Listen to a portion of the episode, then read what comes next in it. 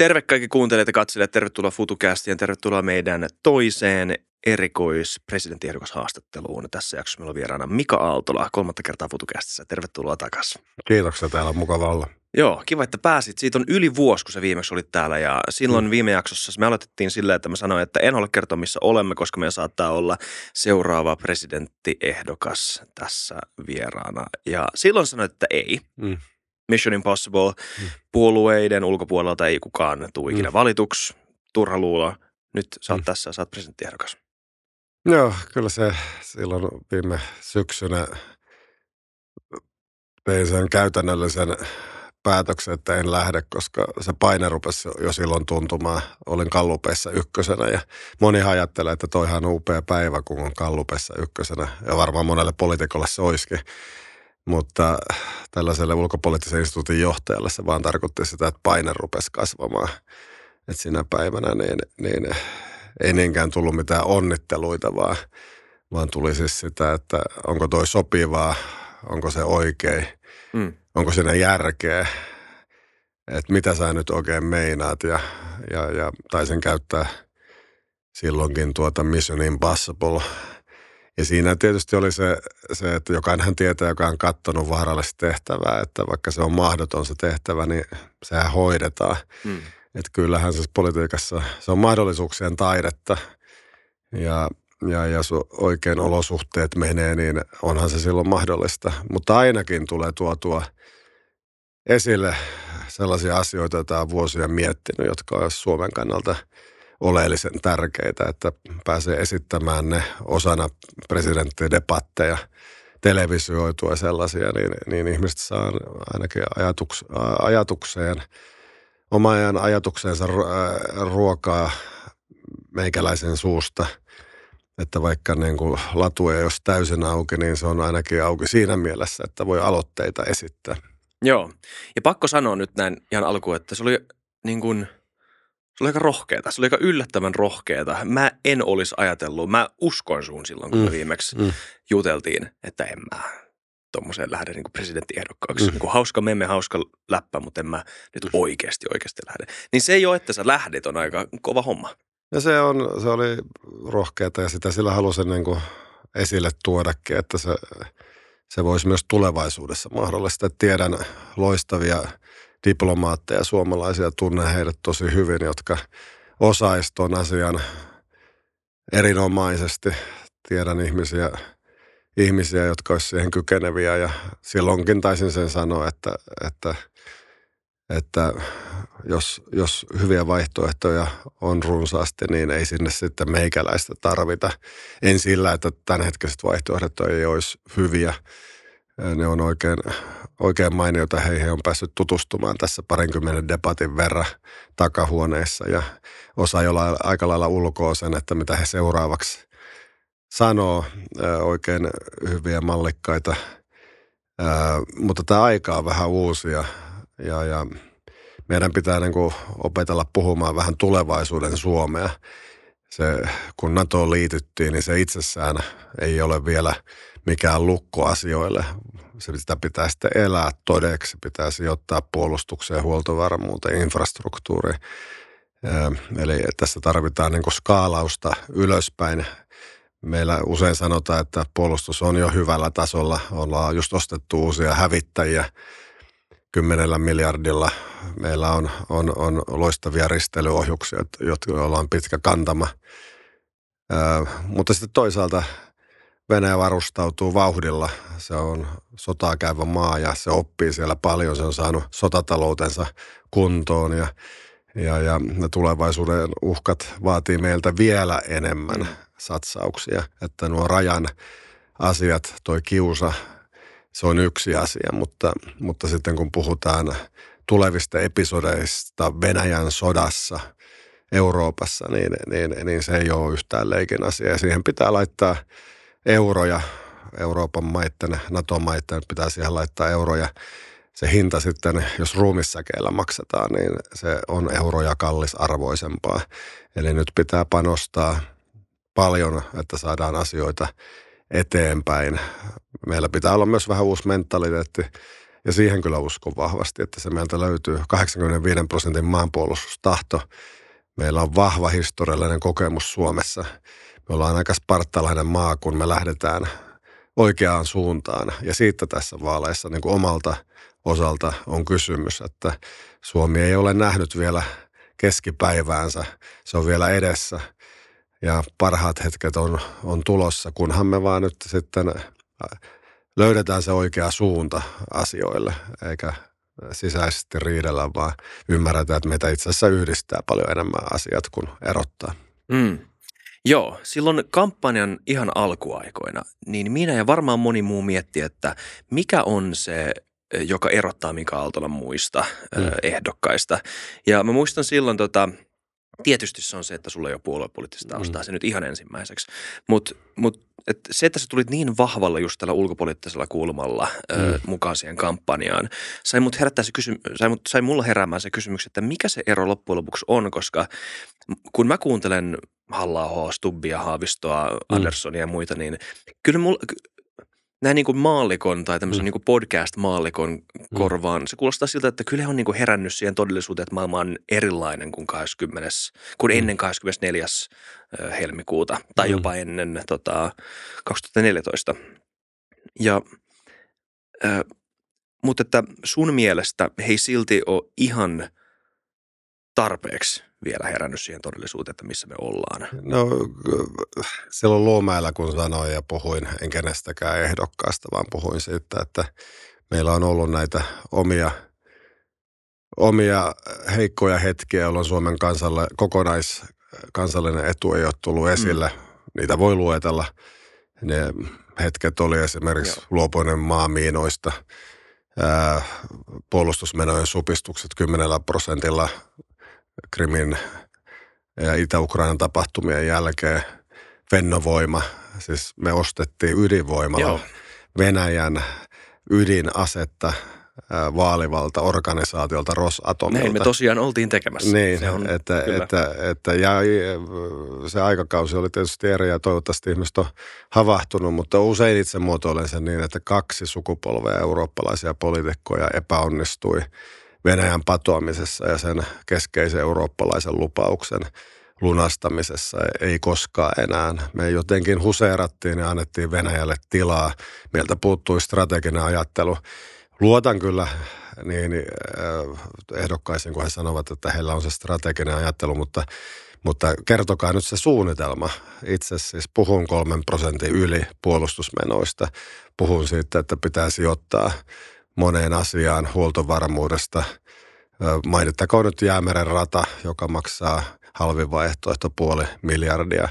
Ne rahat, jotka nyt menee Turku-Helsinki radan nopeuttamiseen, se on viiden miljardin projekti. Mm. Eli vieläkin peräänkuuluttaisin sitä suunnitelmaa, eikä sitä ole siis vuodeksi tai kahdeksi. Sota ei ole ohi vuodessa tai kahdessa. Mm. Tässä on sukupolvihaaste edessä, eli meillä pitää olla strategista ajattelua ainakin 80 vuodeksi Venäjän patoamisessa. Venäjä on tollainen kuin se on historiansa saatossa pääsääntöisesti ollut, ja tähän pitää niin kuin havahtua. Ei se riitä, että ollaan – siitä kaikki samaa mieltä, että Suomen puolustus on, on, on, on korkeatasoista. Sen pitää olla vieläkin tehokkaampaa ja parempaa ja petra, petraamista löytyy. Sukellusveneet esimerkiksi meiltä puuttuu ja ne olisi hyvä saada Itämeren olosuhteisiin sopivat. Tuolla kaasuputket katkeilee ja, ja datakaapeleita rikotaan. Meillä pitää olla aktiivista suojaa. Eli meillä pitää saada vähän semmoista spartalaisempaa asennetta, joka Suomesta kyllä historian saatossa on aina löytynyt piinkovaa asennetta ja kertoa ihmisille se suunnitelma ja ainakin itse aika konkreettisella tasolla on pyrkinyt kertomaan, että mitkä ne suunnitelman osat olisi ja hakemaan niihin myös sitten mandaattia presidentinvaalien kautta. Eihän presidentti päätä puolustusmenojen tasosta. Mutta eiköhän se ylipäällikön keskeinen rooli ole, että puolustuksen ääni kuuluu missä tahansa olosuhteissa. Joo, sä olit ihan hiljattain maininnut, että Suomen itäraja pitäisi alkaa linnoittamaan, luoda uusi Joo, salpalinja. Puhuin, puhuin no siis, sehän tuli Mikko Hautalainen, jonka tunne hyvin Washingtonin lähettilään, entisen Moskovan lähettilään, lähettilään kolumnista Joo. Suomen Kuvalehdessä. Luulen, että hän tarkoitti ei niinkään sitä, että pitää lähteä kaivamaan sinne sinne taisteluhautoja ja panssariesteitä laittamaan. Ne hapettuu aika nopeasti, mutta hän kuvasi sillä sitä, että nyt tuumasta toimeen. Mm. 11 hetki on käsillä. Itse arvioisin, että meillä on tuommoinen viisi vuotta aikaa. Eli ei tässä niin kuin voi mennä pelkästään niin kuin löysiä puhumalla ja optimistisia asioita esille tuomalla, vaan, vaan konkreettisesti ymmärtää se, että aika iso haaste tässä on edessä, jos puhutaan geopolitiikasta. Niitä haasteita löytyy sitten tukku vielä muitakin. Ää, mutta antaa siihen positiivinen sävy. Eli meillä ei ole yhtään mitään hätää, jos me ryhdytään nyt siihen Pohjolan linnoitustyöhön.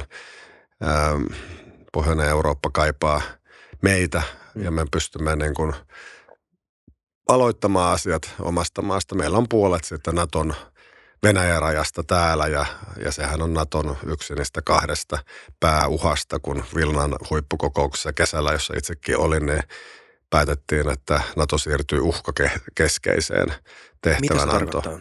No se tarkoittaa sitä, että on olemassa konkreettiset uhat ja, ja sitten niitä kohtaan toimitaan. Se toinen uhka on terrorismi. Mm. Ja se tuntuu sitten muissa NATO-alueen maissa, erityisesti tuolla eteläisissä maissa, enemmän tämä, jotka on kauempana Venäjän rajasta. Mutta Suomea tulee määrittelemään aika paljon Venäjä. Ää, niin muut meidät näkee.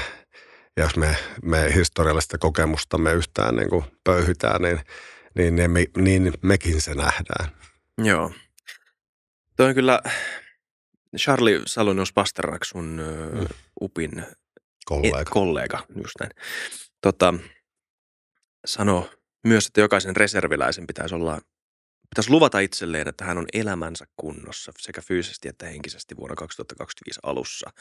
Ja ö, se on, on vaikea laittaa sormen siihen, että onko toi alarmistista sanoa etukenoon tai onko se ainoa järkiperäinen ääni, joka kuuluu mm. maailmassa, joka yrittää teeskennellä, että kaikki on vielä ok. Niin on silmiä kannata ummistaa.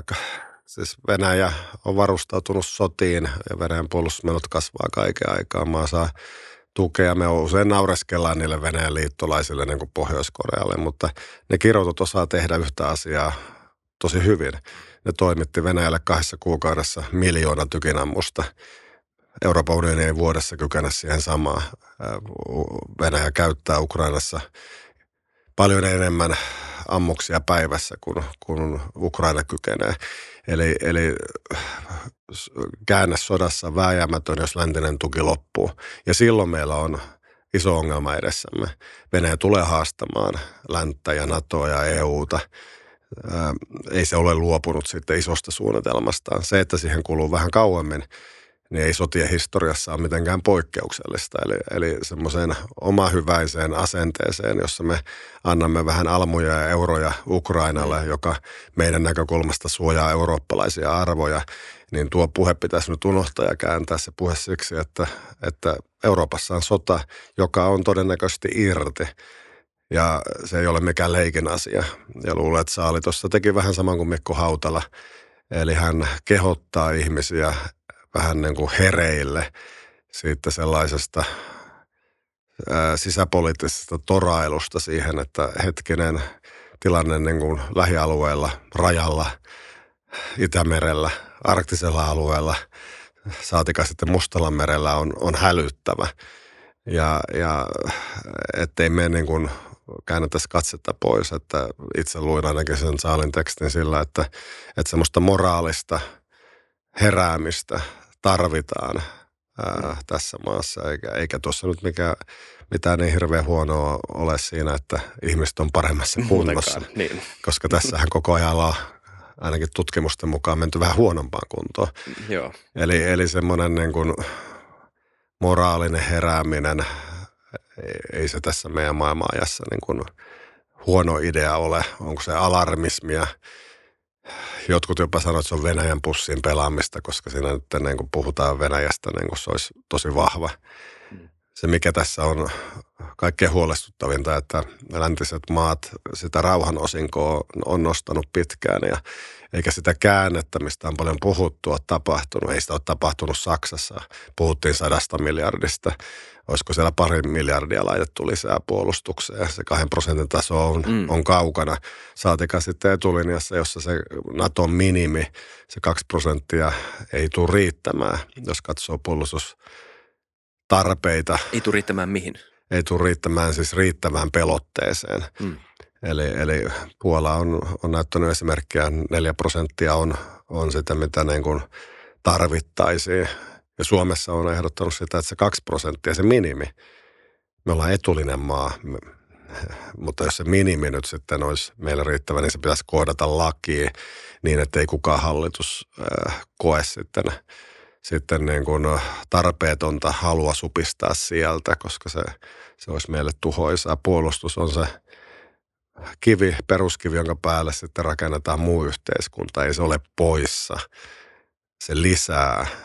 Ja sitten kun sanon sen, että on helpompi maksaa asioista euroilla kuin sillä, että sota tulee päälle, niin ymmärretään, että se on myös rauhantyötä.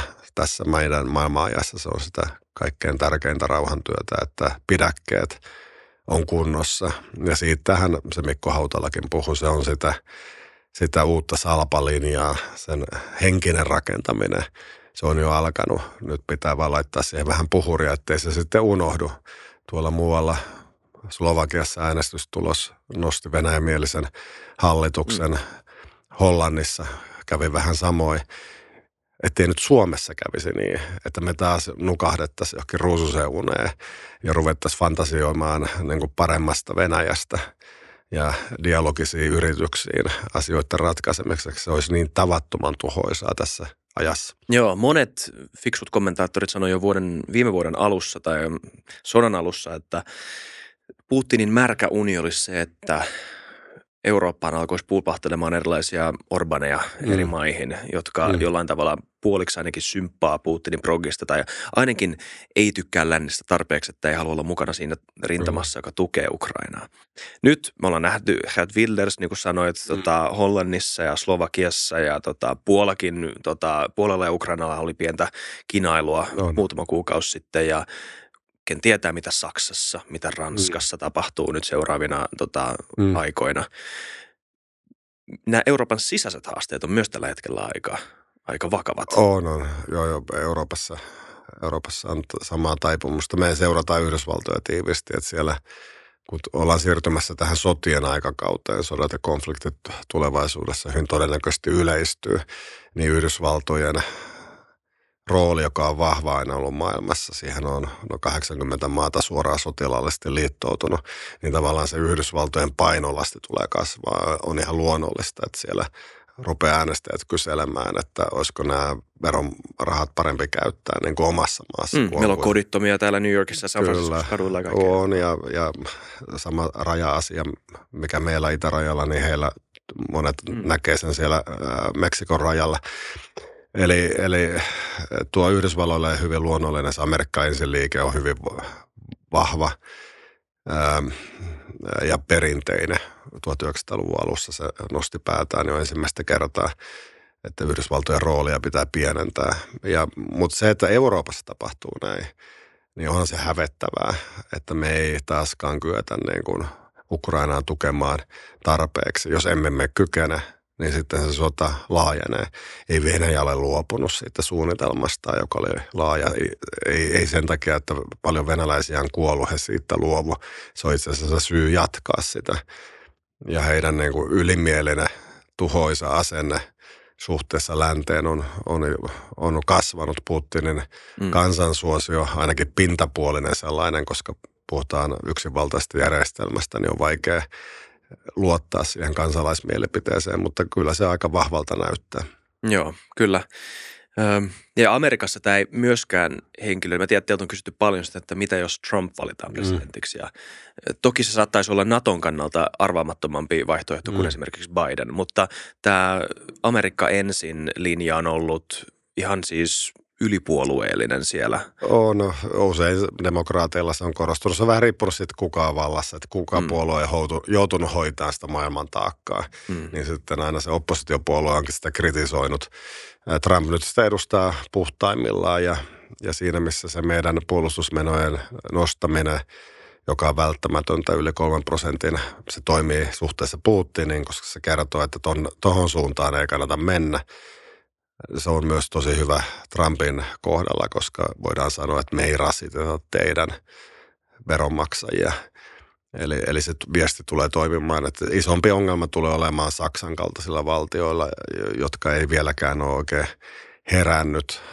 Että Trumphan ei pysty irrottamaan Yhdysvaltoja Natosta, mutta hän voi lopettaa keskeisiä toimintoja haluttomuudellaan. Hyvä esimerkki on Ranska, joka on irtautunut Naton sotilaallisesta yhteistyöstä. Siellä on vahva koolistinen linja ja ja, ja, ja Yhdysvaltojen irtautuminen siitä, niin, niin olisi, olisi aikamoinen pommi tänne näin. Eli, eli kyllä Trump tulee, Trumpia pitää, kannattaa pitää mielessä, koska jonain päivänä Trumpin kaltainen presidentti, jos ei nyt ensi vuonna, niin tulevaisuudessa tulee olla Yhdysvaltojen johdosta, johdossa, joka sanoo, että hei, meillä on suuremmat haasteet tuolla Tyynellä valtamerellä suhteessa Kiinaan, että hei te eurooppalaiset, te olette rikkaita, teillä on resursseja, teillä on moninkertainen bruttokansantuote verrattuna Venäjään. Ettekö te nyt voi pikkusen niin asioita hoitaa myös itse? Mm, joo, kyllä. Ähm, Ukrainan tilanne tällä hetkellä on vaikea. Ähm, ja onko sun mielestä edelleen Ukrainalla ja lännellä edellytyksiä kääntää se kelkka? Mut, ja jos ei, mitä se tarkoittaa? Sä oot vähän jo tässä puhunut siitä. No se pitäisi esittää se kysymys, että ollaanko me valmiita Venäjä lyömään Ukrainassa. Hmm. Se vaatii resursseja, se vaatii turvatakeita, se vaatii Ukrainan tuomista NATOon jollakin aikavälillä. Ähm, Sodan ollen, samalla kun sota on käynnissä. No siis noita rajoja, Länsi-Saksahan oli osa, osa ää, NATOa. Ää, Saksan yhdistymisen jälkeen sitten koko Saksa siihen tuli. Hmm. Ää, rajasopimuksia ei kaikilla NATO-mailla tälläkään hetkellä ole. Mm. Ähm, eli, eli ei se nyt niin kuin voi olla este. Kysymys on siitä, että halutaanko me se Venäjä voittaa. Siitähän tässä on kysymys. Ja, ja, ja jos me siinä niin kuin epäonnistutaan, niin Venäjä näkee sen voittona. Ähm, Venäjähän ei tunnusta NATOa, ää, Ukrainaa valtioksi, se näkee se epävaltioksi, jota länsi pitää hengessä ja kokee käyvänsä sotaa NATOa ja länttä ja EUta vastaan, läntistä hapatusta vastaan, jota se vihaa. Puolifasistinen Venäjä ei tule suhtautumaan meidän rauhan eleisiin mitenkään sillä lailla, kun me kuvitellaan. Meillä on vieläkin semmoinen hyvin idealistinen käsitys siitä, että, että eikö tässä voitaisiin niin neuvotella näistä asioista. Se tulee olemaan niin kuin lihanpala antamista allikaattorille, niin kuin Churchill sanoi hyvin, niin niin se ei sitä nälkää vie pois. Se ruokkii sitä nälkää. Ja, eli, eli todellista rauhan tekemistä meidän aikana olisi Venäjän patoaminen. Ja toivotaan, että se saadaan käyntiin. Kyllähän demokratioiden piirissä usein on vähän semmoista yskimistä. Ja se pitää ottaa realiteettina, että se ei aina niin kuin toimi yhtä dynaamisesti. Sodan alussa se toimi tosi hyvin. Ainakin julkilausumien tasolla tehtiin sanktiopaketteja mutta sitten tosiasiassa Euroopan unioni on ollut suurin Venäjän öljy- ja kaasuostaja viime vuosina. Sanktioitiin tuotteiden viemistä Venäjälle, mutta kas kummaa, niin Euroopan vientiluvut Keski-Aasiaan, eli käytännössä Venäjälle on satoja prosentteja noussut. Eli, mm. eli tämä Venäjä vuotaa kyllä aika tehokkaasti, että jotenkin on puhti ollut, ollut poissa. Hienoja julkilausumia kyllä osataan tehdä siitä, että Ukraina – Ukraina täytyy voittaa, tai kuten saksalaiset sanoo, niin Ukrainan, Ukraina ei saa hävitä.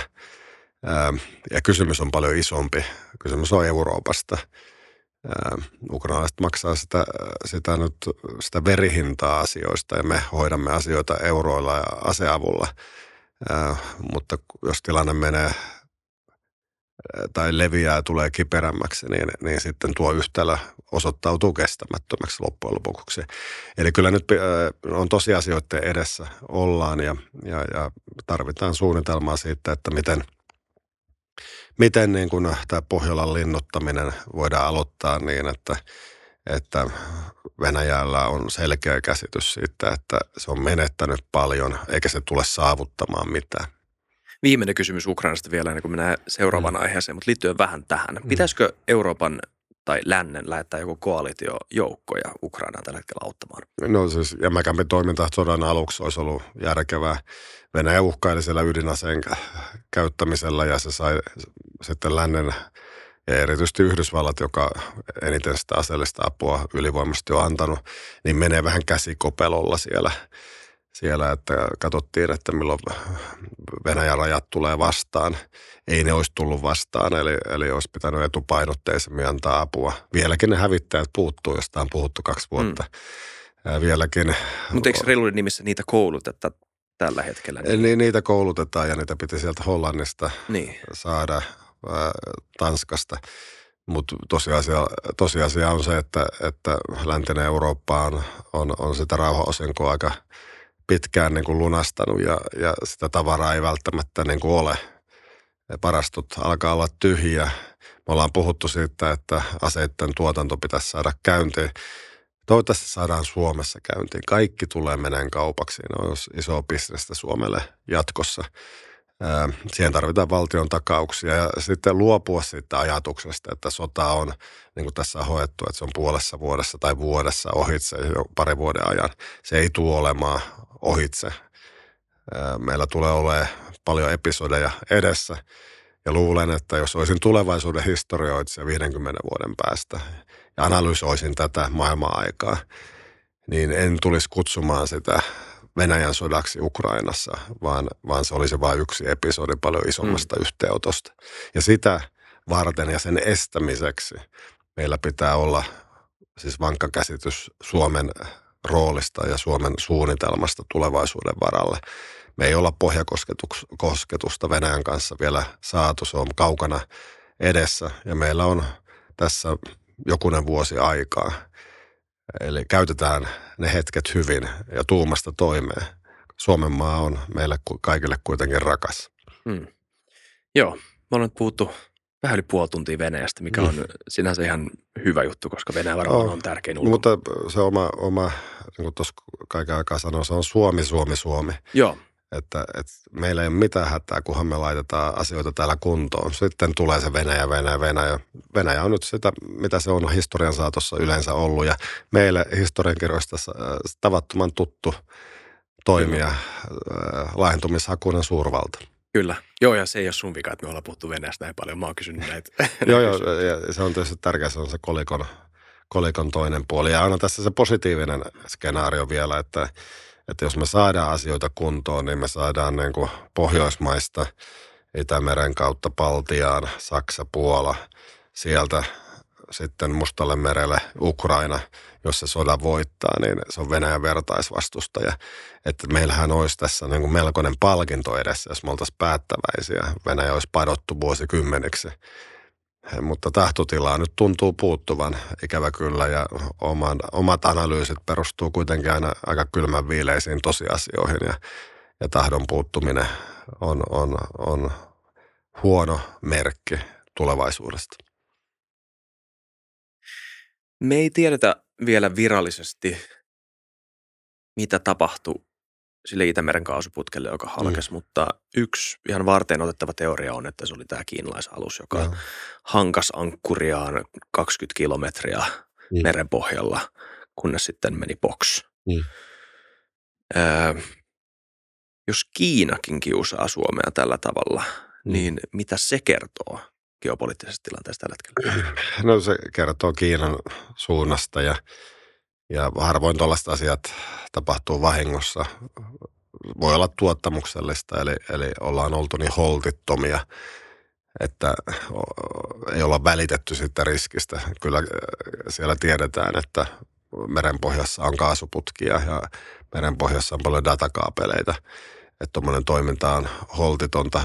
Jos se on tahallista, niin, niin silloin voisi ajatella näin, että kun Kiina tekee tätä samaa toimintaa Itä-Kiinan merellä ja Etelä-Kiinan merellä. Siellä katkaistaan kanssa asioita. Ja Venäjä katkaisi esimerkiksi huippuvuorten ja Norjan välisen datakaapelin tahallaan, niin, niin ehkä sitten kaverukset käy vuoroin vieraissa.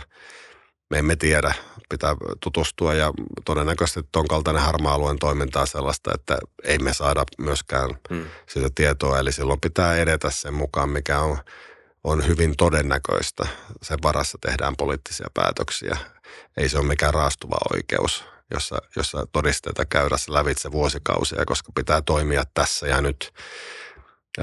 Kiina on... Anteeksi, me eletään maailmassa, missä me kuitenkin ollaan, meillä on keskinäisiä riippuvuuksia Kiinaan taloudellisesti, mm. teknologisesti ja moni, moni kansainvälinen ongelma tällä hetkellä tarvii globaalia yhteistyötä ja mm. jollain tavalla sitä siltaakin pitää pyrkiä guess, rakentamaan, sanoo jotkut mm. ehdokkaat. Mm. Mutta samalla, jos se nyt on tahalteen rikkonut kaasuputken, niin ei se nyt kerro siitä, että he on kauhean kaverillisia on. Joo, siinä, siinä tota, erilaiset globaaliuhat ja geopoliittiset uhat menee helposti sekaisin. Toisaalta siis tämä sotahan osoitti sen, että me pystyttiin Suomessa irtautumaan Venäjän hiilivedyistä, eli tekemään myös ilmastoteko, puhtaampi energia, myös geopoliittinen mm. väline Suomelle. Eli, eli äh, kaksi asiaa vähän niin kuin äh, tapahtuu nyt yhtä aikaa ja hyvä niin. Äh, itse näkisin näin, että jos on rettelöiviä suurvaltoja – niin toivotaan sitten, että heidän oma etunsa esimerkiksi ilmastonmuutoksen suhteen Kiinassa on isoja ympäristöongelmia, niin vie sitä asiaa eteenpäin. Että se kansainvälinen yhteistyö, se tulee olemaan henkitoreissaan, mutta ehkä nämä maat itse ymmärtää, että heidän suhde kansalaiseen vaarantuu ilmastonmuutoksen toimesta. Eli ei sekään ole nyt sitä, että nuotion ympärillä käsikädessä lauletaan ilmastolauluja, vaan, vaan, vaan se oma etu on siinäkin aika tärkeä. Jos ei sitä tajuntaa ole, esimerkiksi Kiinassa, joka on maailman suurin saastuttaja, niin, niin, niin sitten asiat on todella huonosti. Ei sitä heihin niin kuin saada mm. syntymään niin kuin ulkoapäin. Ähm, eli äh, geopoliittiset alaisuudet tuossa jyllää ja Kiina ja Venäjä on liittolaisia, tai itse asiassa, jos katsoo tarkemmin niitä taustapapereita, niin, niin siellä sanotaan, että maat ovat parempia kuin liittolaiset. Eli Kiina esti Venäjän romahduksen taloudellisesti. Venäjällä on sellaisia akselivaltioita, kuten Irania ja, ja Pohjois-Korea, jotka meitä vähän naurattaa, mutta aika tehokkaita aseita hän toimittaa jossakin mielessä jopa parempia kuin me pystymme toimittamaan, koska se määrä on oma laadullisuutensa.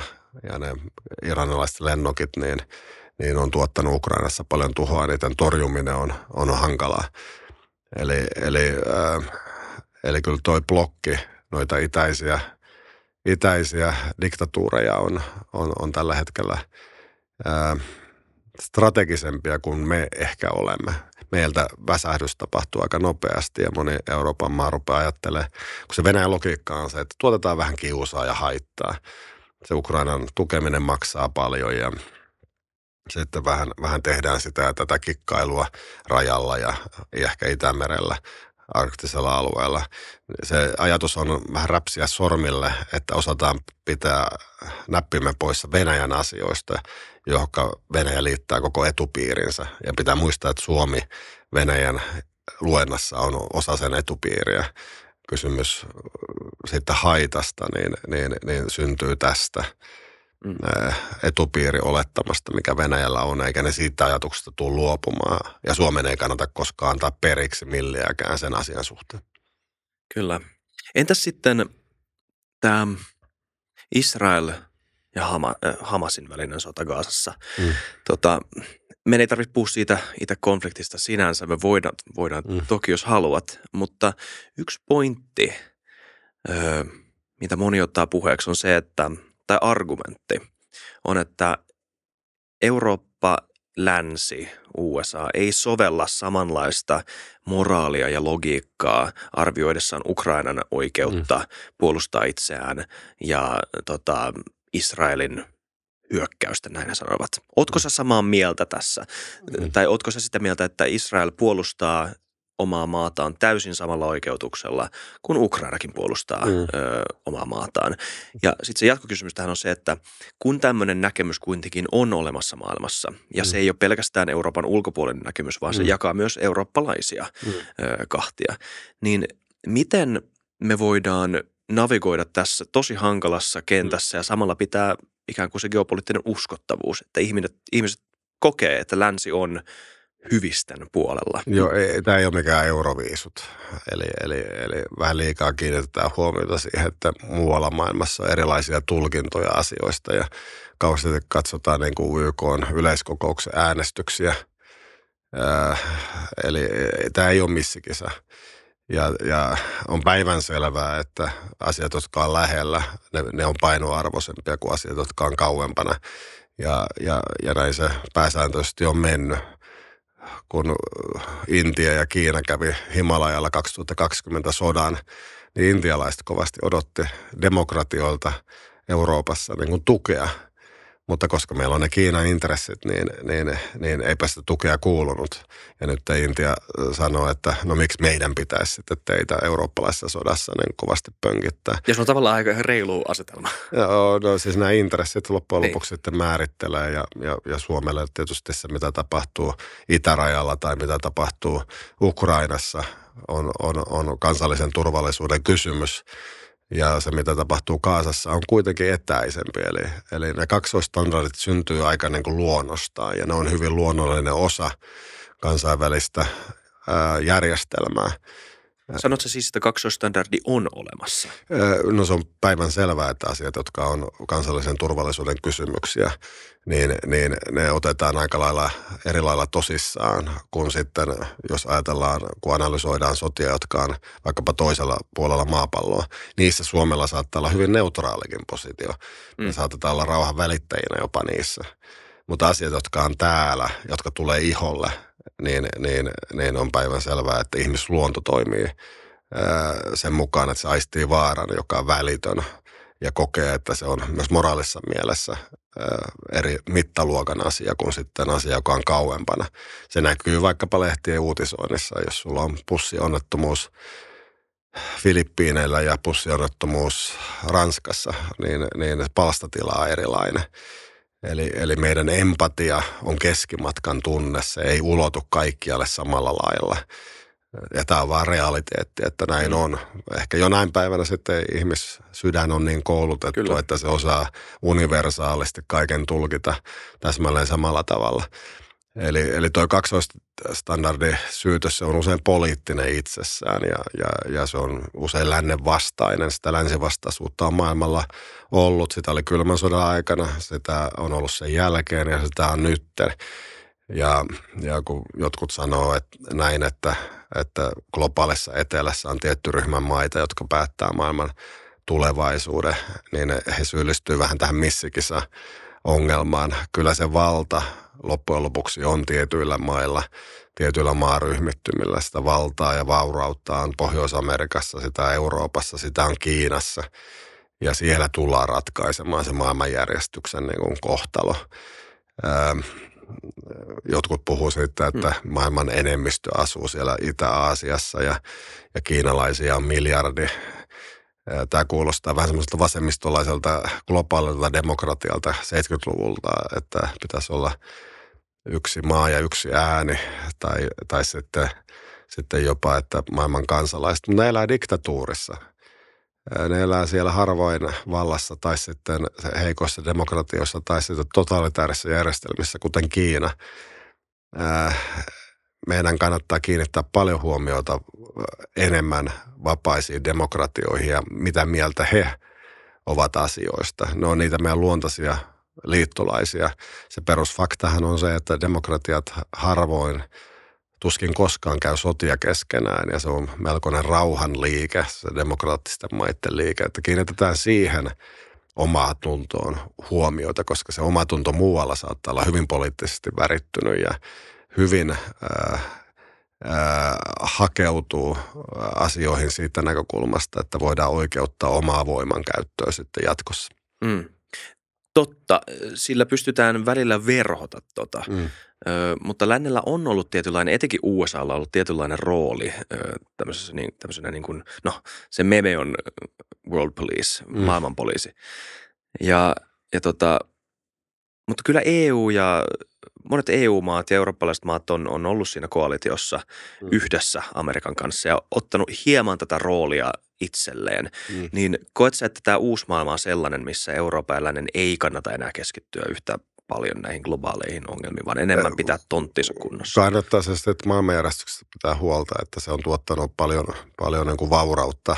Se on nyt muuttamassa vähän muotoa, globalisaatio itsessään niin kuin on muuttamassa muotoa ja, ja toivottavasti niin kuin tuotantoa siirtyy Eurooppaan ja Yhdysvaltoihin. Kyllä meidän pitää pitää omasta intressistämme huolta. Totta kai. Että ei tässä niin kuin semmoista vallan uusjakoa kannata jostain altruistista syystä niin kuin harrastaa että, että me edustamme kuitenkin sitä globaalia hierarkian niin kuin huippua. Suomi on innovatiivinen maa, maailmanluokkainen maa, joka toivottavasti ei ole nähnyt edes vielä sitä keskipäiväänsä, että tässä päästään niin kuin vielä eteenpäin asioissa, kun ryhdytään tuumasta toimeen. Eli, eli kyllä meidän, meidän niin kuin pitää tämä ymmärtää ja monet haaveilee sitten maailmanjärjestyksen muutoksesta. Siinä ei ole mitään järkeä, koska maailmanjärjestys harvoin tuskin koskaan muuttunut ilman sarjaa, peräkkäisiä tai yhtäaikaisia sotia. Ja jos sitä halutaan, niin sitten ja muutetaan sitä maailmanjärjestystä. Mutta muistetaan se, että se tulee olemaan väkivaltainen prosessi. Ja kenties sellainen joka tapauksessa nyt on edessä. Jotkut mainitsevat tämän kylmän sodan lopun, että se oli aika rauhanomainen maailmanjärjestyksen muutos. Ei kaikille. Ei kaikille ja muualla maailmassa sodittiin. Yhdysvallat on sotinut Kuwaitis. koko ajan. Persialahden sota, laajamittainen sota, Jugoslavia hajomissodat, Ruondan kansanmurha, Somalia-operaatio. Tätä listaa voi jatkaa ää, niin kuin pitkään. Ja, ja se eurooppalainen kokemus oli ehkä toisenlainen tai ehkä semmoinen keski-eurooppalainen kokemus siitä, siitä niin kuin kansojen yhdentymisestä ja tanssista Berliinin kaduilla, mutta, mutta kyllä se aika väkivaltaista ja rankkaa tuolla maailmalla on kaiken aikaa ollut. Kiinassa tukahdutettiin demokratia liikehdintä hyvin verisesti. Eli, eli nyt äh, ei kannata ehkä, ehkä niin kuin hakea sellaista yhtä moraalista kompassia kaikessa tuossa, jos ei se sitten ole se, että demokratian pitää levitä ja demokratioita pitää tukea.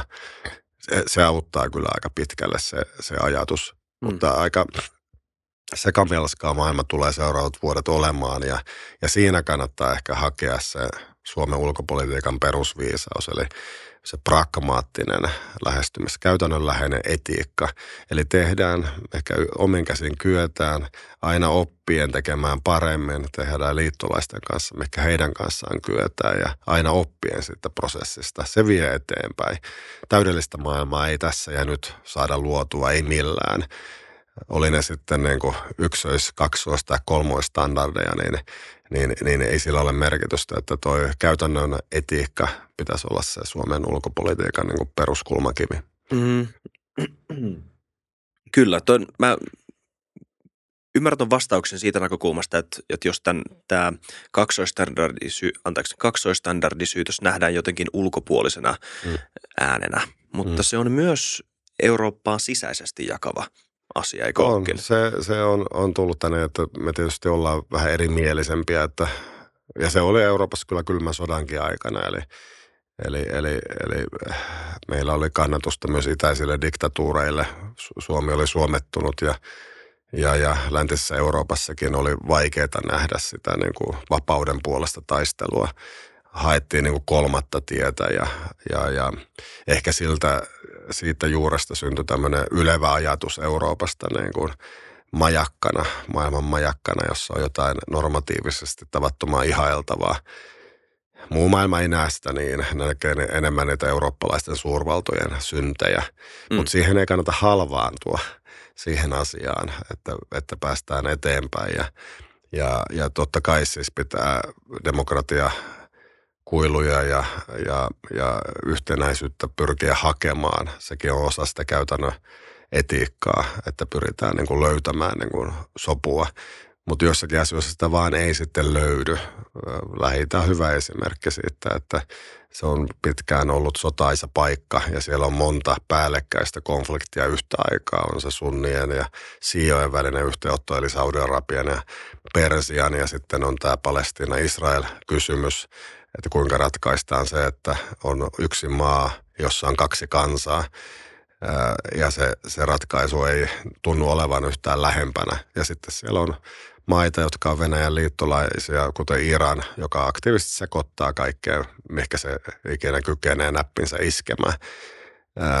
Eli eli keskitytään niin kuin sen tekemiseen, mikä me nähdään välittömästi olevan meidän intressissä ja meidän käytännönläheisen etiikan mukaista. Venäjä pitää tulpata. Me ollaan Venäjän mielestä sen etupiiriä, jotenkaan haaste kohdistuu myös meihin. Mm. Tämä erimielisyys on kiinnostava pointti, joka tulee myös esille kaikissa keskusteluissa, mitä käydään nykyään. Te olette mm. varmaan kuullut tästä satoja kertoja mm. tendreissä, mutta äm, äm, mä en ole ihan varma myöskään, että ollaanko me ihan sisäistetty sitä, että kuinka hitaasta mutta kuitenkin niin kuin kytevästä demokraattisesta kriisistä tässä on kyse, kun katsotaan sitä niin kuin kahtia jakautumista, mitä nähdään. Että tässä, mm. mä, se voi hyvin olla, että tämä on joku ohimenevä some-ilmiö, mutta mm. mä epäilen. Tässä vaikuttaa olevan aineksia mm. niin paljon pitempiaikaisempaan ja hitaasti kytevään tämmöiseen mm. oikeasti demokraattiseen kahtiajakoon ja kriisiin mm. monissa maissa. Ja pelottavalta kuulostava vastaus. Mun mielestä pelottavan kuulostava vastaus on se, että hei – ratkaisu tähän on se, että me nähdään, me unohdetaan kaikki meidän erimielisyydet ja me nähdään kaikki, vaan ne yhdistävät tekijät. Tätä mm. kuulee paljon, mm. mutta tämä kuulostaa mun korvaan aika autoritääriseltä, että unohdetaan mm. erimielisyydet, niitä me ei haluta kuulla. Mm. Erimielisyydet, ne me unohdetaan, ne me haudataan, mm. mutta samanmielisyys, kaikki ne asiat, mitä yhdistää meitä, ne on ne, mihin me kiinnitetään huomioon. Mun mielestä tällä mm. verukkeella joku erittäin mm. karismaattinen ö, mm. yksinvaltia saisi varmasti oman tota, tota, mm. ö, niin, no, presidentin roolihan on yhdistää. No se on totta, Yhdistää, kyllä. Että, että se instituutiona siihen yhdistetään tämä, tämä piirre, että, että pitää ylittää niitä monijakoisuutta yhteiskunnassa. Ja se on monijakoisuutta, ei se ole pelkästään niin kuin, tai Helsingin kuplassa oleva oleva ilmiö, vaan jos tuolla kiertää maata, niin, niin, niin meidän väestörakenteen mm. katastrofaalinen tilanne tulee päivän selväksi. Ja se tuottaa eriarvostumisen tunteita, hyvin voimakkaita sellaisia. Ja. Jossain Pohjois-Karjalassa on, on paljon yksinäisyyttä. Ihmiset näkee lapsensa ja lapsen lapsensa, jotka asuu Helsingissä kenties toivotaan niin jouluna. Ja, ja se toivo on niin kuin harras, mutta sekään ei aina toteudu. Ja, ja se yksinäisyys kalvaa ihmistä, eikä se mene sille vasemmisto-oikeisto tai oikeisto- tai vasemmisto-populismi-akselille, se on jotain muuta. Ähm, eli meidän pitäisi tunnistaa, että monella tavalla me ollaan oikeasti jakautuneita. Itse olen aina korostanut sitä, että erimielisyys on voimavara. Äh, jo aikoinaan New Yorkissa, kun opiskelin psykologiaa, eli päätöksentekoteorioita, niin Kuupan ohjuskriisi oli hyvä esimerkki siitä, että miten piti tuoda, miten Kennedy, presidentti Kennedy toi siihen neuvonantajoukkoonsa myös niitä, joiden tarkoituksena oli väittää Joo. vastaan. Eli kyllä, kyllä sitäkin pitää niin kuin sietää, kunhan se sitten ei niin kuin ole liian leimaavaa, että argumentit toimii kaikkein tehokkaimmin ja hyvä väittely tuottaa raikkaan ilmapiiri – ihmistä myös arvostaa sitä ja kyllä Suomessa pitää olla foorumeita, jossa voidaan olla niin kuin eri mieltä samaa aikaisesti ilman, että ollaan toisten kurkussa kiinni. toi some tuottaa sen, sen niin kuin riidahaluisuuden, algoritmi tukee sitä ja ehkä se käsitys siitä, että suomalainen demokratia on heikentynyt, tuntuu, tuntuu olevan myös monien suomalaisten mielellä, kun, kun Suomea kiertää – että miten päästään niistä yli. Ei se tarkoita sitä, että yksi totuus pitäisi tuottaa ja, ja, ja siirtyä johonkin, johonkin siis erilaiseen poliittiseen järjestelmään. Demokratiat on dramaattisia. Mm. Suomalainen demokratia, kun me ollaan aika homogeeninen maa oltu, niin, niin, niin meillä on ollut helpompi olla aika lailla samanmielisiä ja konsensuksella. Esimerkiksi ulkopoliittiset päätökset usein on Suomessa tehty, niin kuin NATOon liittyminenkin me kauhistellaan Yhdysvaltoja, joka on syntynyt vallankumouksen jälkimainingeissa, joka on sisäänrakennettuna se dramatiikka. Ja, ja aina ajatellaan, että kohta siellä alkaa sisällissota. Ei se ole ihan heti alkamassa. Maailman kolmanneksi väkirikkain maa, joka nuorenee, heidän demografiansa on kunnossa. Euroopassa on enemmän, enemmän niin kuin huolta demografiasta vähän joka puolella ja, ja, ja täällä nyt jakavia asioita tuntuu oleva ja asenteetkin on muuttunut ja sitä on paljon pohtinut, että se asenteiden muutos, että onko se merkki hyvästä vai pahasta. Niin. Kun 2015 vai 2016, kun pääministeri Sipilä toivotti pakolaiset tervetulleeksi omaan kotitaloonsa, tilanne oli hyvin, hyvin niin kuin erilainen. Ne arvot on nyt kääntynyt päälailleen. Nyt se kansallinen turvallisuus nähdään niin kuin päällimmäisenä ja ihmisiä ollaan valmiita työntämään niin kuin takaisin, jos, jos, jos tilanne sitä vaatii. Eli tämä arvojen kääntyminen päälailleen, niin kieliikö se siitä, että me ollaan tuuliajolla vai niin kuin itse ehkä enemmän uskon siitä, että me valmistaudutaan – tulevaisuuden varjo lankee tähän aikaan niin vahvasti, että me, meidän arvot tavallaan rupeaa muuttumaan ja johtuen siitä, että, että se onnosteltava tulevaisuus ei ole mitään kauhean kaunista, niin sen takia meidän pitää niin kuin koventaa omia arvojamme. Että kumpaa se noista on. Ja sittenkin varmaan on Suomessa mukava debatti päällä mutta jos kansalta kysytään, niin, niin, niin tämä arvojen koventuminen on päivän selvää mielipidetiedustelussa. Itärajan sulkeminen saa, saa niin kuin paljon kannatusta. Joo, kyllä. Vitsi, mä unohdin mun kysymyksen liittyen tuohon, mutta mennään seuraavaan aiheeseen. Hmm. Erittäin kiinnostavaa. Um,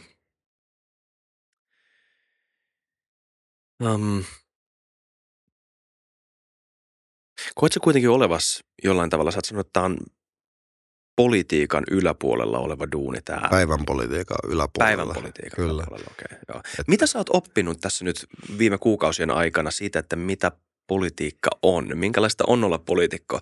Sä lähdit vahvasti sillä kulmalla, että on mm. ulkopuolinen. Ja oot totta kai edelleenkin, mm. sehän on sun tausta, eli miksi Kyllä. sitä ei korostaisi. Mm. Mutta mitä sä oot matkan varrella oppinut poliitikoista, nyt kun sä oot kampanjoinut heidän kanssa näin kauan ja, mm. ja, ja näin?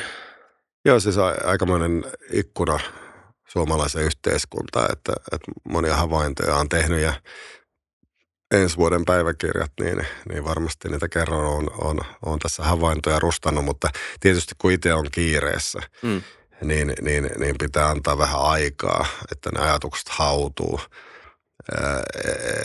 että, että se oma niin kuin, paikka ei tällä hetkellä ole objektiivisin mahdollinen, että miten arvioida vaikka yhteiskunnallisia toimijoita – totta kai kaikenlaista jännäähän tässä on tapahtunut ja, ja on oppinut niin kuin politiikan ja median välistä suhteista ja, ja siitä, että miten tuotetaan itsenäinen rohkea kampanja, jolla ei ole siis puoluetukea, joka toimii täysin kansan kädestä. Joudutaan tulemaan tosi vähällä toimeen. Että miten se, miten se niin kuin – tapahtuu, mitkä on sen positiivisia puolia. Se on se Suomen kiertäminen. Se ei maksa ihan hirveästi. Pensaa kyllä kuluu. Äh, Mutta se on ihan innostavaa, kun saa ihmisten kanssa jutella ja moni tulee juttelemaan ja kokee sitten ihan voimaantumista, kun saa presidenttiehdokkaan kanssa puhua ja puhutaan niin kuin elämän suruista ja iloista, kerrotaan aika uskomattomiakin tarinoita, joita ei olisi koskaan muuten kuullut että tunnen kyllä nyt suomalaiset, ne, ne, sen meidän kansana aika paljon paremmin kuin tuolta ulkopoliittisen instituutin mm. kammiosta. Ö, että onhan tässä niin kuin oppinut, ö, mitä tekisi toisin. No silloin kun Luumäellä sen podiumin kannoin sinne lavalle, oli aika yksi – vaimo oli kyllä siinä tukena ja, ja kyllä siinä joku, joku tuli sitten auttamaan sitä kantoprojektia. Mutta oli semmoinen uppoava tunne. Tietysti sitä ei kannata aina näyttää, mutta semmoinen uppoava tunne siitä, että kuinka ihmeessä 20 000 kannattajakorttia niin kerätään, koska ei koskaan sellaista ollut tehnyt. Ää, mutta, mutta ne rupesi sitten tulemaan 409 keskiarvoisesti päivässä. 17. päivä syyskuuta ne kaikki oli täynnä. Taisi olla aikamoinen ennätyslukema. Ja niitä on senkin jälkeen tullut, vaikka ei enää aktiivisesti kerätäkään. Ää, ehkä silloin olisi kannattanut sitä kampanjan rahoitusta ruveta saman tien, mutta kun se tuntui niin mahdottomalta se korttien kerääminen, että siihen keskityttiin täysin. Mutta vinkkinä niin kuin tuleville itsenäisille rohkeille ehdokkaille, niin, niin keskittykää myös siihen, siihen rahoituksen hankkimiseen niin kuin alusta lähtien. Kansa kyllä kuuntelee. Jos heille antaa ohjeita, kun kampanjakortti kirjoitetaan, niin, niin varmasti niitä kolehteja, niitäkin saa aikaan siinä samalla. Ää, myös se sitten, että mikä tahansa sivulause, minkä sanoo, niin media voi kääntää se helposti mm. otsikoksi. Ja kaikki otsikot, jossa mikä Aaltola on, niin ne myi hyvin. Että se, se kannattaa kanssa huomioida, että sivulauseet minimi. Ikävä kyllä, koska rehellisessä puheessa on myös sivulauseita ja huomioita, vaikkapa hernekeittoon, joka oikeasti on lempiruokani. Mutta sehän luettiin köyhien rienaamiseksi, enkä sitä todellakaan halunnut tehdä ja pyydä anteeksi sitä, että, että jos semmoinen vaikutelma tuli, öö, että se, ja sitten tuo rohkeus lähtee, niin kun suutari ei pysy lestissä, niin se oli niin helppo kääntää ylimielisyydeksi. Eli Eli, eli, Luuletko, että se oli se, vai oliko se se tietoa, taitoa? Joo, tietoa, taitoa. Ja se, se, oli kyllä, se oli kyllä hyvä meme. Ja sun vastaus siihen, pakko sanoa, se oli kyllä aika, se oli, sehän oli jostain toisesta paikasta se, joo, se, se oli tota, äh, kirjailija Kyrön Joo. kirjasta. Äh, kertoo Ukrainaan lähteneestä vapaaehtoisesta sotilaasta, Joo. joka koki akuuttia tuskaa, että, että Ukrainassa on iso tarve ja hänellä on tietoa ja hänellä on taitoa, niin hän koki sitten sen välttämättömyydeksi niin kuin lähteä. Ja, ja sieltä se tuli, että siinä on niin kuin se poratyö ja Mahatma Gandhi ja vähän samassa lauseessa. Ja jäihän se mieleen. Mutta ehkä, ehkä niin syötin lapaan siinä, että se oli niin helppo kääntää. Ja se on jotenkin hassu ajatus, että, että itsenäinen ehdokas, jolla ei ole rahaa, niin, niin olisi ylimielinen – saman tien, mutta se oli tosi, tosi hienoa seurata iso, ää, isojen kampanjoiden kykyä niin kuin spinnata asiat irti siitä niin kuin lähtökohdasta. Enkä silloin niin kuin arvostellut yhtään ketään, puhuin vaan näistä, näistä tietyistä Venäjän suhteen kömmähdyksistä. Mm. Jota Olisit tehnyt kaiken samalla tavalla, jos nyt voisit tehdä tämän uudestaan? Joo, no totta kai sitä pitää myös erottua. Eli, eli, mm, eli totta kai, että se, se, se, on niin kuin mahdoton, että, että jos olisi äh, kalluplukemat ja hienot koneistot, niin, niin silloin voisi olla humoristinen ja ääripositiivinen, äh, koska ei tarvitse silloin kertoa mitään ehdotuksia välttämättä. Ja, että mitä enemmän, enemmän niin konkretiaa puhut, niin sitä enemmän se on vähän kiistanalasta aina että, että on myös tarve niin kuin pysyä siinä omassa viestissä, miksi ylipäätään lähti tähän näin. Puhua niistä puolustusmenoista, tarpeesta korottaa niitä, puhua huoltovarmuudesta, puhua tiukasta asenteesta suhteessa Venäjään, puhua siitä, että Venäjä näkee kaiken dialogisuuden just nyt heikkoutena ja Venäjälle ei kannata näyttää heikolta. Ää, eli, eli tuoda esiin sitä omaa agendaa rohkeasti. Ää, väittely väittelyltä pysyä siinä omassa viestissä. Jos se puree, jos se toimii, niin hyvä. Jos se toimi, niin, niin no ainakin yritit. Mm. Että, että on se, se perusasenne ja sillä oikeasti silloin lähinkin, lähinkin liikkeelle, kun plussia ja miinuksia laitoi heinäkuun puolessa välissä ruutuviholla, että – toimiko tämä taloudellisesti, että kuinka paljon tästä tulee tappiota, koska ei ole hirveän isoja säästöjä. ja palkkatuloja ei viime aikoina ole ollut. Et meidän kampanjassa yksikään ihminen ei saa palkkaa. Ei edes ehdokas itse mistään. Eli, eli sitä mennään omalla autolla ja vapaaehtoiset, onneksi niitä on nelisen tuhatta, että ne aina hoitaa asioita talkootyönä sitten siellä ja täällä ja saadaan, saadaan asioita aikaan kansan kädestä eletään täysin ja altavastaajana. Ää, siinä on plussaa ja miinusta. siinä altavasta positiossa. Ja va, kun lukee ne mun päiväkirjat, niin aika lailla sitä tuli, tuli sanottua esimerkiksi se, että media tulee olemaan kriittinen ja, ja, ja puoluekoneistot kyllä, kyllä niin kuin huomaa, että sitä, kun kannatuspotentiaalia oli, niin se on helppo niin kuin ottaa pois ja, ja ne semmoiset peruskaavat, että jos jokin asia lentää, mitä sanoo, niin, niin joku ottaa sen. Eli se agenda yritetään aina tulpata ja sen takia täytyy aina myös kehittää lisää siihen suunnitelmaan Suomen suunnaksi. Pitää osoittaa sitä historiallista viisautta ää, tässä suhteessa. Ja sitten toinen on, on se, mitä itsenäisille ehdokkaille maailmalla tapahtuu aika usein, on se, että heidän agendaa yritetään myös laajentaa. Et se kärki, joka toimii, niin sitä pyritään niin kuin ottamaan pois ja sitten toisaalta sitä agendaa laajentamaan, että mitkä on Mika Aaltolan arvot, kuka on Mika Aaltola. Mm. Vastaa tukkuun kysymyksiä ja sitten kun vastaat, niin sitten syntyy kohinaa siitä, että Mika Aaltola on jotenkin radikalisoitunut kristitty, joka vastustaa naispappeutta, ihan huuhaa ihme asioita. Mika Aaltola johtuen siitä, että hänellä on sisko, joka on eläinoikeusaktivisti, niin vastustaa metsästystä ja kalastusta. En vastusta.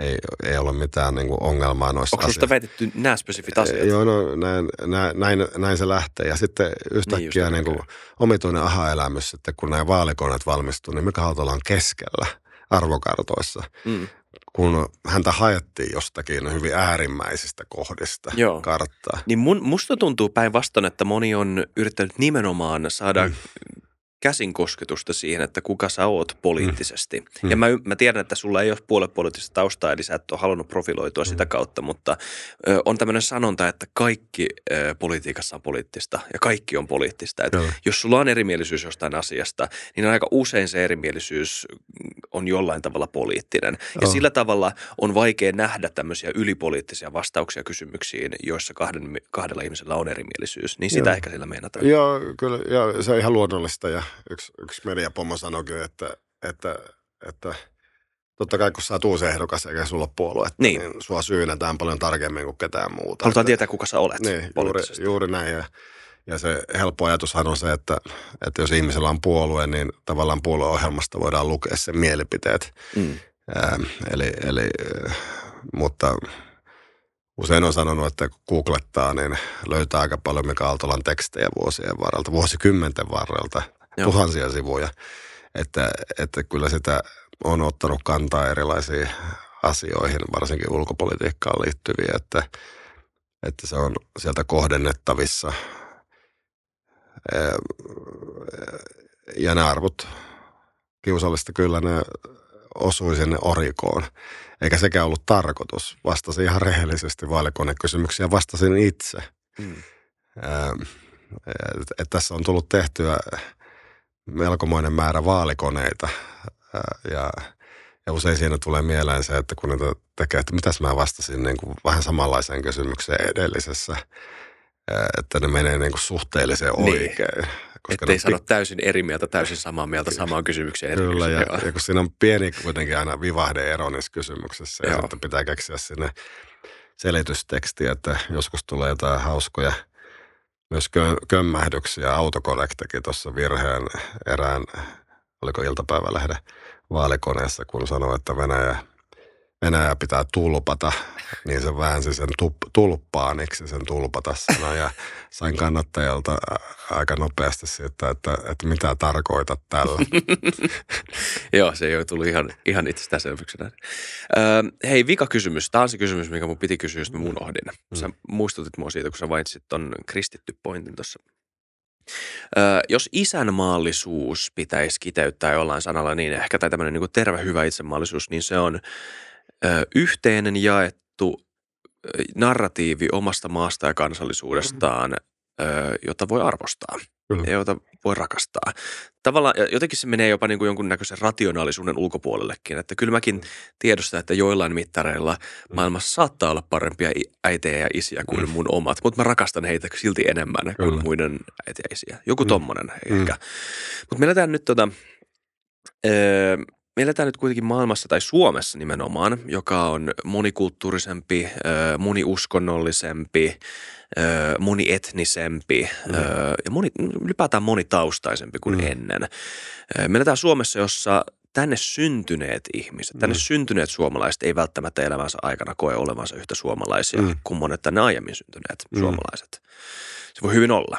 Mm. Niin miten tämä isänmaallinen kansallismi, kansallismi ehkä väärä mm. mutta isänmaallinen narratiivi siitä, että tämmöinen mm. yhteinen kertomus siitä, että mitä me ollaan, keitä mm. me ollaan ja miksi me ollaan täällä, niin miten sen pitäisi kehittyä sun mielestä tulevaisuudessa vai pitäisikö sen ollenkaan kehittyä, että tämä eheys pysyisi Suomessa? Joo, siis se, ja se eheyskin tietysti, tota, sitten se kannattaa aina varovasti sitä eheyttä lähestyä, että se, se on yhteen hiileen puhaltamista niin kuin tärkeällä hetkellä. Ja suomalaisia arvoja esimerkiksi se tasa-arvoisuus, eli, eli, eli että täällä ei ollut koskaan varaa ylen katsoa joitakin osia yhteiskunnasta, koska kaikkia on isossa harvaan asutussa maassa tarvittu – ja, ja ne yhteiset säikeet.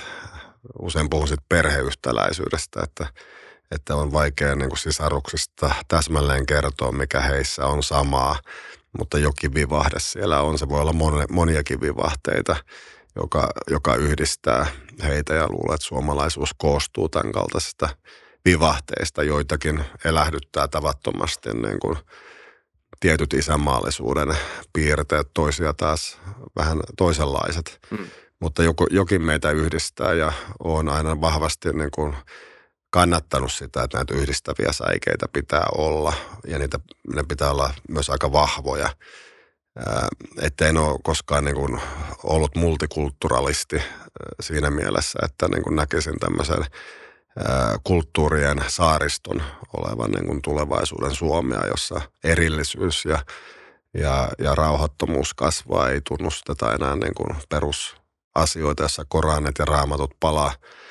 Eli, eli, eli siirrytään vähän niin kuin hajanaisempaan aikaan sitä multikulturalismia. Siihen on vahvaa kritiikkiä tällä hetkellä esimerkiksi Saksassa ja Ruotsissa – ja siitä pitää Suomessa oppia, koska me vielä kuitenkin ollaan suhteessa näihin maihin niin, niin melko, melko äh, erilaisia.